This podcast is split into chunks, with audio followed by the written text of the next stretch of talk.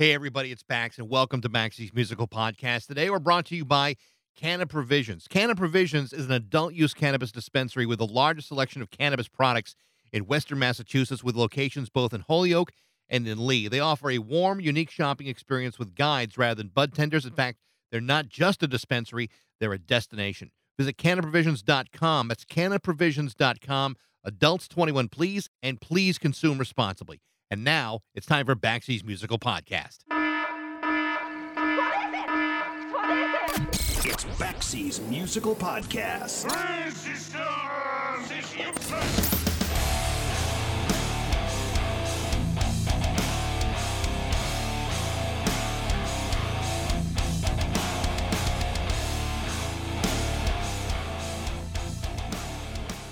The freaking Melvins.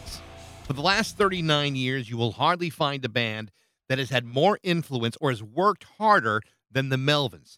Since 1983, they have released 25 studio albums, eight compilations, seven live albums, plus countless side projects that have included members of Faith No More, Jello Biafra from the Dead Kennedys, and many, many others.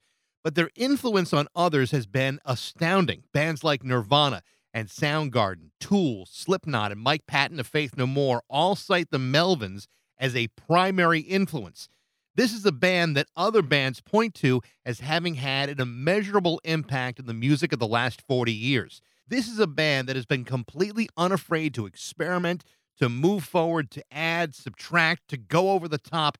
In a way, the Melvins have been completely fearless. And that's part of what people love about the Melvins.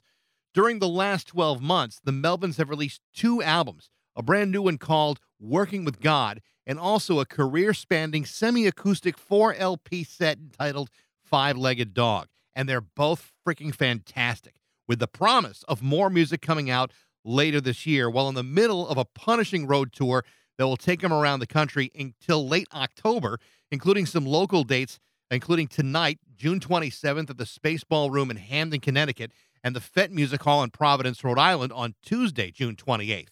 That's why I am totally excited to talk to the band's lead singer, guitar player, and primary songwriter of the Melvins, King Buzzo himself. This is Buzz Osborne from the Melvins on Baxy's Musical Podcast.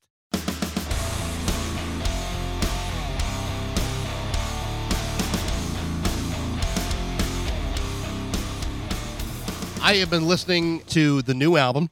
I've been listening to the new EP on on Spotify. I don't have that yet, and also the uh, the the new four album acoustic set. I'm just, and I'm just as I'm going through all this stuff, thinking all the things you've done in the last year. I mean, do you ever think to your, yourself, you know, I'm seven years away from 65. I might as well start looking at my 401k and get ready for retirement. Do you even think that way, or are you? Because I'm counting down every single day. Well, how old are you? I'm I'm 50. I'll be 56 this year, so we're like two years apart.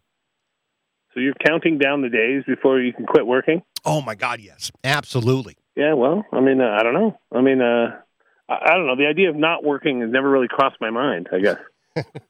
I guess I, I guess for a guy like me, I mean, I, I do you know morning radio, so the idea of waking up at three o'clock in the morning as opposed to going to bed at three o'clock in the morning is a different uh, is a different animal altogether. Yeah, I suppose. I, I don't. I get up early, so I've been getting up early for a long time. So Yeah. I don't know. It's all it's all kind of strange to me, all of it. I'm not really a nine to five guy, Right. but uh, um, you know, I, I I don't know. I just never, I never had a 40 hour a week mentality. No. But you do have a mentality of working constantly. I mean, you guys are off the Well, that's road. what I mean. Yeah, you guys are off the road right I mean- now, but you're going back in about a month or so. And it's like, do the Yeah. Melvins ever take a real break? And what and what do you do when you take a break? Well, I mean, uh, during the pandemic, we didn't work, well, not like normal, um, but we made a lot of records and did all, all that kind of stuff. But as far as taking a break, I mean, um, they asked Bob Dylan, why do you still tour at your age? And he said, well, that's a deal I made. yeah, I suppose. I suppose. And it worked out pretty well for him, I guess. Yeah, I mean, I, I don't know. I, I like I like doing what I'm doing. Uh, the idea that I would just, you know, just quit, I guess is kind of sounds kind of nice Yeah. to some degree, but but uh, I guess I don't see it that way. Right. I mean, I, I only look like I work hard compared to other rock musicians who don't do anything. Well, a- lot of times you'll see, uh, you know, an artist make like one record every five years, and they say, "Oh my God, he's so prolific." But you know, you guys are coming out with, you know, one, two, and and an EP all within a twelve months. So, yeah, I mean, well, one of, one of, one of the records was uh, two and a half hours of music, know, yeah, exactly. Refigured, you know, the whole Yeah. thing. Yeah, I, I, want to uh, get to that in a second, though. But I've been I've been listening to "Working with God" uh, a lot Yeah. lately, and the Oh, thing good. the thing I love about it is I, I'm I'm never going to be able to listen to the Beach Boys the same way. Good. Which I think we is, like the Beach Boys. I love the Beach Boys too, but I think it's it's it's hilarious that that's how you you open it up and uh, with uh, with fuck around and all I can think of is uh, you know fuck only knows and fucking USA must be coming up next. No, I think we're done with that. But I also we love took it to its lo- logical conclusion. Yeah, yeah. But I also love the way you closed it out with. Um, I mean, I remember that song as being like uh, the the closing theme to the Sha Na Na variety show back in the uh, the seventies and eighties, and I and I just thought that was what a hilarious way to close it out. But it's Yeah. it's not the Melvin's diver down by by any means. There's lots of great stuff in in between there. So I just I just think that you know to have the to bring humor into the music, which you know you've you've done forever, but that was actually very cool. Yeah, I mean, we like it. I don't know how much people appreciate it. I, I honestly, I don't know what people what people think or what they want. I have no idea. You know, Yeah. I don't think they know either. I know that it's easy to offend people with stuff. Um, it's easy for people to take it not not take it seriously, which which is is crazy to me. But but whatever, you know. I think if you listen to everything in between, you realize no, no, no. This is this is serious music, and this is this is the Melvins the way you expect the Melvins to sound. And it's also That's the what I've always thought. absolutely, and it's also the the 1983 lineup of the Melvins, which is also pretty cool too. As close as we'll get to the 1983 lineup. How did uh, you decide to work with Mike Dillard again? That happened a long time ago. Um, we did an album before this called Tres Cabrones, and this is the second album. Um, we got together and started playing stuff that we had recorded in 1983 with him live.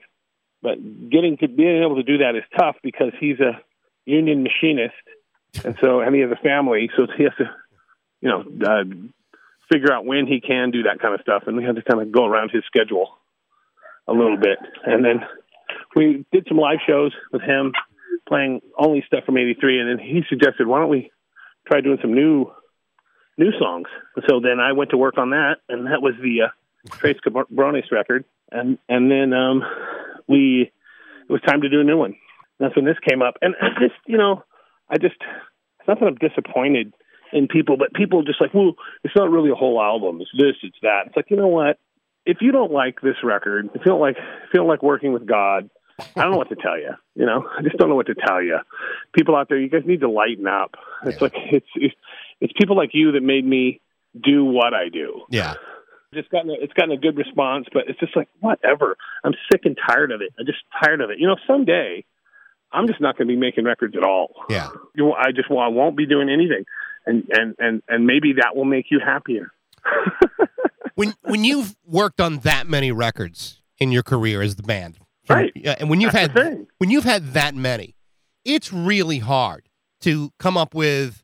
it- It's really hard to come up with sticky fingers twenty five times. You know, it just it doesn't happen that way. And I don't know. I don't care who it is. It's always going to anyone who's got a large body of work has albums that are great and has ones that are not so great. I actually really like this record, and I like I a think lot. it's a great record. I think so too, and I and it's it's it's confounding to me how someone can can look at it and say, "Well, it's, you know, you're not being serious with it." No, listen, have fun with it. This is, this is this is your career. It's it's really how you feel rather than how you, how some critic feels on you know in Rolling Stone or wherever it may be. well critics it's like i can never i can never you know i'll i'll still be making records while they're selling canoes somewhere you know The other record, Five Legged a Five Legged Dog, I think is is, Yeah. is is very cool. Thirty six songs.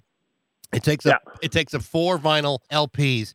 How did you go Yeah. through all of these songs and decide these are the ones we, we're going to play and these are the ones that we're not? That had to be, you know, twenty five records you guys have got. That had to be kind of a hard process to go through. um it was fairly daunting but uh no not the end of the world i would kind of go the night before we were going to record and figure out which ones i thought maybe we could do and then bring in three or four of them to work on that day and and we would just go through it Yeah. methodically that was essentially how we did it.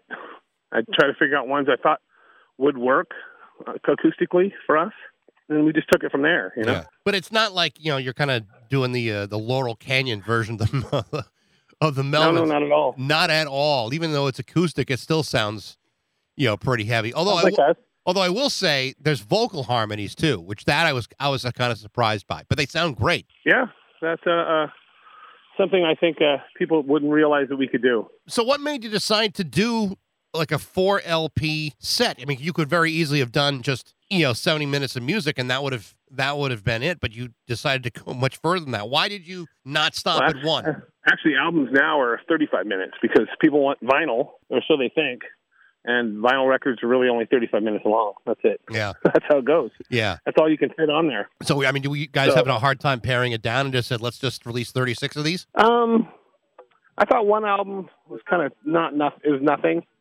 big deal. And two albums, it's like eh, everybody does double albums. But three three albums. Well, if we're gonna do three, we might as well do four and make it really ridiculous. that was literally the thought process. That's it.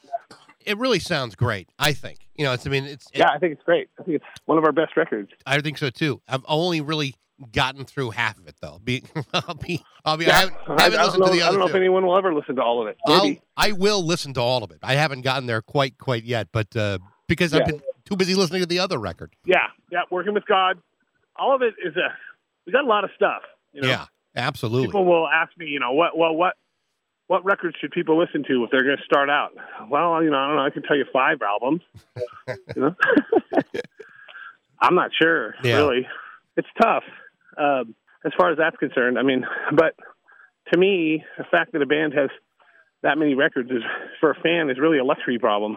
so with, Nothing to bitch about. You know? no, hell no. So with the EP out now, the uh, the, the new one, um, Yep. there's another album coming out this year, or or, or is it next year? Some point, at some point, whenever we can, you know. Um, you mean the uh, uh, Lord of the Flies EP? Yeah, Yeah, we played one of those songs, Never Say You're Sorry. We played that live on this ministry tour that we did. Uh, but the other one we didn't play. Um, and then, uh, yeah, that has two covers. It came out good. yeah. But yeah, we'll have an album at some point. You know, I listened to. next Um, year's our 40th anniversary, so we're going to do something cool for that. that's cool. Yeah. You also did uh, Spoonman, and Matt Matt Cameron is on that too, right? Yes. That had to be kind of fun. We did, well, we had it. We had a, our version of it done, and then um, he came in and added stuff to it, which was cool. He played along as well, which was nice. I mean, we worked that out when we did the uh, Chris Cornell tribute thing at the forum, and um, so we kind of worked out a version of the song a little different than theirs, and then uh, took it from there. You know. I think the thing that always impressed me about you guys, you know, a lot of bands kind of fall into a formula and they stay there and they never ever diverge from it whatsoever. And Right. and as a, as a result, they don't either they get bored with themselves or they don't last or it, you know tears the band up or whatever. But you guys are always kind of mixing it up. I mean, you're, you're it's like a fearlessness about Melvin's that you either listen to it and appreciate it or you at least try to decipher what's what's going on. And I think a lot of artists are I don't know, maybe you're just afraid to take an experimental approach to what they do. But I think Melvin's Yeah. fans really appreciate that because it you know it says you guys aren't going to rest on your laurels. You're never going to get to the point where you say, "Well, the Melvins are are just phoning it in." I think that's been true. I mean, you say 40 years. I think it's been kind of what what makes Melvin so special. Is it's like you know 40 years of of really mixing it up, and whether it's you know two bass players or you know two drummers or you know whatever it may be, you're not afraid of any of that kind of experimentation. I think that's you know really admirable. Well, there's, thank you. There's, there's no bands doing that. Nobody. No, Nobody. No, we have no brother bands along those lines. None. And I don't know how much that's appreciated by the masses. It will be appreciated hardly at all. You know, Yeah. By But it- people that go to you know punk rock bowling or any of that bullshit. They're not. They don't care about any of that shit. They don't No. even know who we are. You know, we're ten times the ten times as punk rock as anything on there, but it's viewed differently. I don't. It's, it's strange to me. I don't get it. But whatever. I, I'm not. I'm not interested in you know any of this any of this uh, uh sing songy punk rock crap. I fucking hate it, you know. so I'm gl- glad we're not a part of it. Yeah. So what what do you like? I mean, what does do it for you? I know you're, you know, you know, some of your early influences were like you know Kiss and the Rolling Stones, and And I can totally understand that. But but what it, what does do it for you? No, I love the Stones. I like Kiss too. Still, I still like all the same bands I did when I was 15, plus a lot of other stuff. Yeah. Off the top of my head, Throbbing Gristle, Mhm. um, uh, the Birthday Party, big, they're huge influence. Uh, we just got done touring with Ministry. I like a lot of that stuff. The Who is probably my favorite band ever. Yep. Stones are Stones are a huge influence. Ma- always have been massive. We do a cover of uh, Sway on this record. Yeah. It's very cool. It came out really good. Yeah. Jon Spencer Blues Explosion, Pussy Mhm. Galore, um, lots of bands like that. You know, Miles Davis, Electric Miles Davis. My very first um, concert ever was 1978. My parents took me to see Kiss, and it was the uh, the Love Gun tour, and it was Oh, it's great. and my parents liked it more than I did, which I always thought was hysterical. But I remember my Yeah. dad complaining at the time that he couldn't believe they were charging fifteen dollars for a concert ticket. He just thought that was the biggest outrage in 1978. But you know, that's like it was Well, the times change. yeah. Well, they they tried to uh, get back at me, and the next concert they took me to see Neil Diamond, and I liked it more than they did. Oh yeah, yeah. So what are you That's gonna funny. do? Yeah. But I hear like the the birthday party a lot. I mean, I hear you know that, that real heavy you know riff. I don't want to say it's like dirgy, but you know the the way you know some of the uh, that birthday party stuff.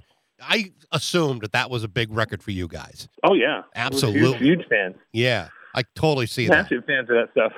You know, I mean, couldn't be bigger. I know um you guys get constantly asked about the whole um grunge thing, and I know that you've that you personally have tried to kind of distance yourself away from Well, not really. well, but you've kind of you've kind of been critical of what grunge became. And I remember working at a radio station at the time when uh, "Smells Like Teen Spirit" came out, and I was working at a radio station that was playing predominantly, you know, the Bon Jovis and Wingers and all that other shit. And then we start playing Nirvana, and it was like, holy smokes, what the hell is this? And it was like it was Yeah. like it was a big moment for us in radio because it, it made everything seem kind of stupid and it and and and trite in a, in a way. I mean, it was a big moment Yeah, and they all and and those guys and and Soundgarden they all kind of pointed to you as Yes. being a major influence on on what they did. How Yes. do you looking that's true. looking back on it after all these years? I mean, how do you feel about about the role that you guys may or may not have played in all of that? Well, without us, none of that happens. You know, Yeah, that's for sure. No question. Those bands might have happened, but they're not going to sound like the way they do. No way. But you got to remember, those those Soundgarden is probably the weirdest one out of all of those bands.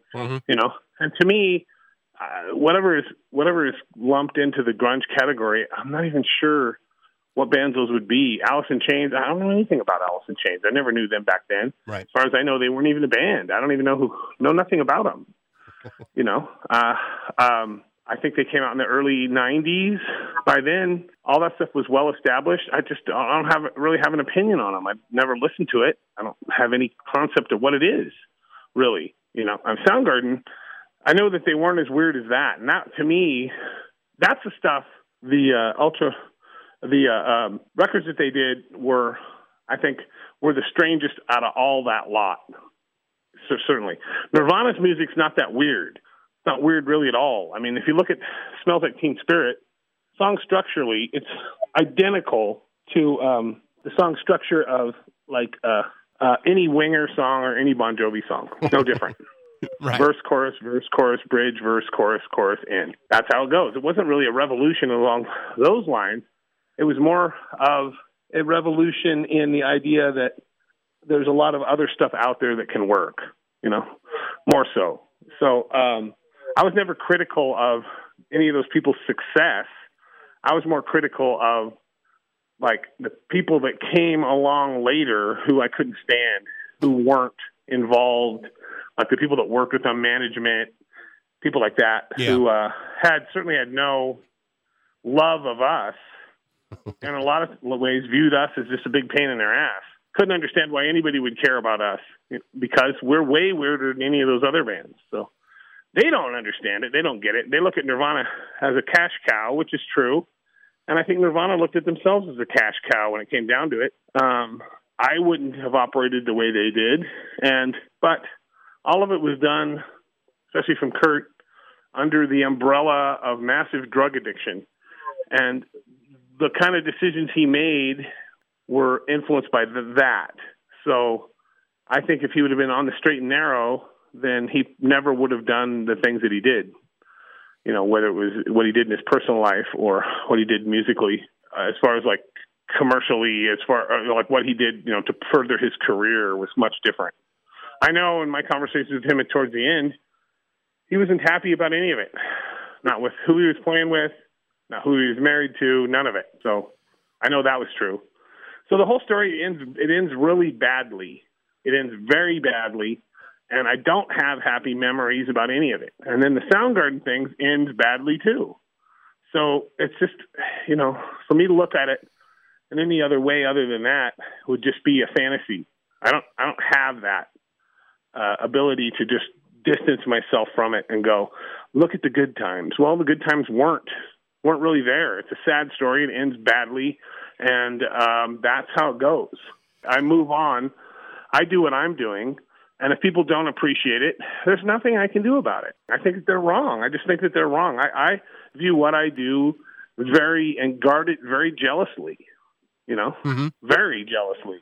And I think if people people people that don't like what I'm doing, I won't won't say anything, but privately I view them as the fucking enemy. Fuck you. You know, go out back to your stupid life and like whatever stupid bands you like, but expect me to think it's okay for you to hate what I do. Right. Uh, no, I'm not. I'm not going to afford you that luxury. I mean, I see how you know Chris Cornell, Kurt Cobain are mythologized, and I and I understand how you, I understand your your your point of view from it because I mean these are guys you knew, and these are guys who you saw, you know, go through their problems. I mean that's real personal. For everybody else, we don't have that real personal connection, so it's it's easier for the average average guy in the street to say, "Whoa, you know, th- those were the good old days." But to me, I, I look at that time period and I look how selfishly how it affected me, and if there's anything I ever taken back or or out of that time was you, uh, working in a in, in a radio station. You got to see A and R guys, record reps coming through radio stations all the time, trying to push records. Guys who one month were dressed up and you know their hair all teased up and day glow spandex would come in six months later and they're all wearing, uh, you know, they're all they're all wearing knit caps and and and flannel t-shirts and smoking clove cigarettes because all of a sudden now those guys have just turned grunge. And it was like man you want to talk about a friggin' poser?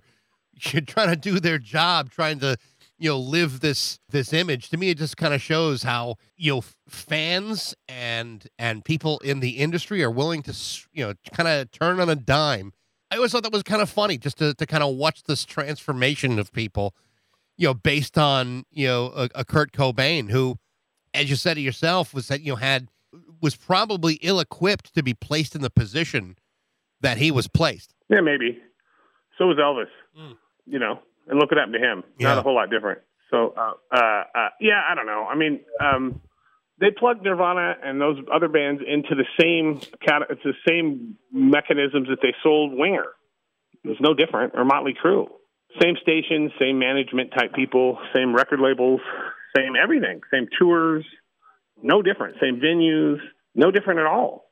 So I don't view it as different as far as that's concerned. Right. You know, Soundgarden is the one band who does, did songs that were odd timings and weird, weirdly done that I appreciated more. You know, than uh, honestly, I listen to that stuff more now than I ever did then. Hmm. You mentioned going on the road with uh, with Ministry, perfectly good example of, yeah. of, of a guy who you know Al Jourgensen, how you know his the that first album that they did, total manipulation by record companies, and you know over the years he's disavowed it, but you know because it was just a pop record. I mean that's basically what it was, and you know what he would take Ministry to become. But the story of of the influence of of record companies, I always thought was a really fascinating story for a guy like that. Yeah, I mean when you go to a major label, they're very upfront about it. We're here to sell records and my experience at a major with three albums was they did very little manipulating of us. They didn't know what was going to sell. They had no idea. If I'd have went to them and said, like every fucking other band does, tell me what to do to make it, they would have done that. You know, right? They would have done what they they would have if I just said, "I will do anything you say, whatever you want. Put, show me how to do it." That's what all the. I didn't see a lot of manipulation when I was on Atlantic. I saw bands going to the record label and telling them, "We want to do anything you tell us to do." That was every band, Right. you know. wasn't just it wasn't just pop bands. It was grunge band. It was every fucking band was willing to do that. With, with so I, I never saw that. I didn't have that experience from them. There's a lot of stupid people at the at, at the majors, but there's a lot of stupid people in indie record labels. The major labels will do what they tell you they're going to do. They will give you the money they told told you they were going to give you. Indie labels will just pay you nothing ever. So which is the bigger ripoff? You know? Do you think that um, the way Atlantic may have dealt with you was that they just assumed that you were not going to be the kind of guy who would be easily manipulated? I mean- I, if I'd have went to them and said, "Look, tell me what to do. I'll do anything you want," Yeah. but I had it written into my contract that you don't have to put the record out, but you have to give us the money for it, and we deliver these records with covers and mastered intact, everything. Here you go. You don't even know where we're recording. You have no idea. I mean, every band can do that, Yeah. no problem. But they're not going to do that. They want this machine behind them to turn them into big pop stars. That's what they want. Okay, fine. You know, we viewed the Atlantic, and I think Atlantic kind of viewed us also as a cool thing that other bands that might be more commercial might think was cool and have us on there. But I thought it would only be one record, not three fucking albums. So we got to make three three albums that I really like. Yep. That that that was really fun, and we got to be on the same level as Led Zeppelin and the Stones. So I thought that's where we belonged always. So it's like great. The the iron, ironic nature of all that was not lost on us. And I never thought with with most bands once they get dropped off of an in, uh, a major, that's it. They're done. They can't move forward. They they made they made their big play.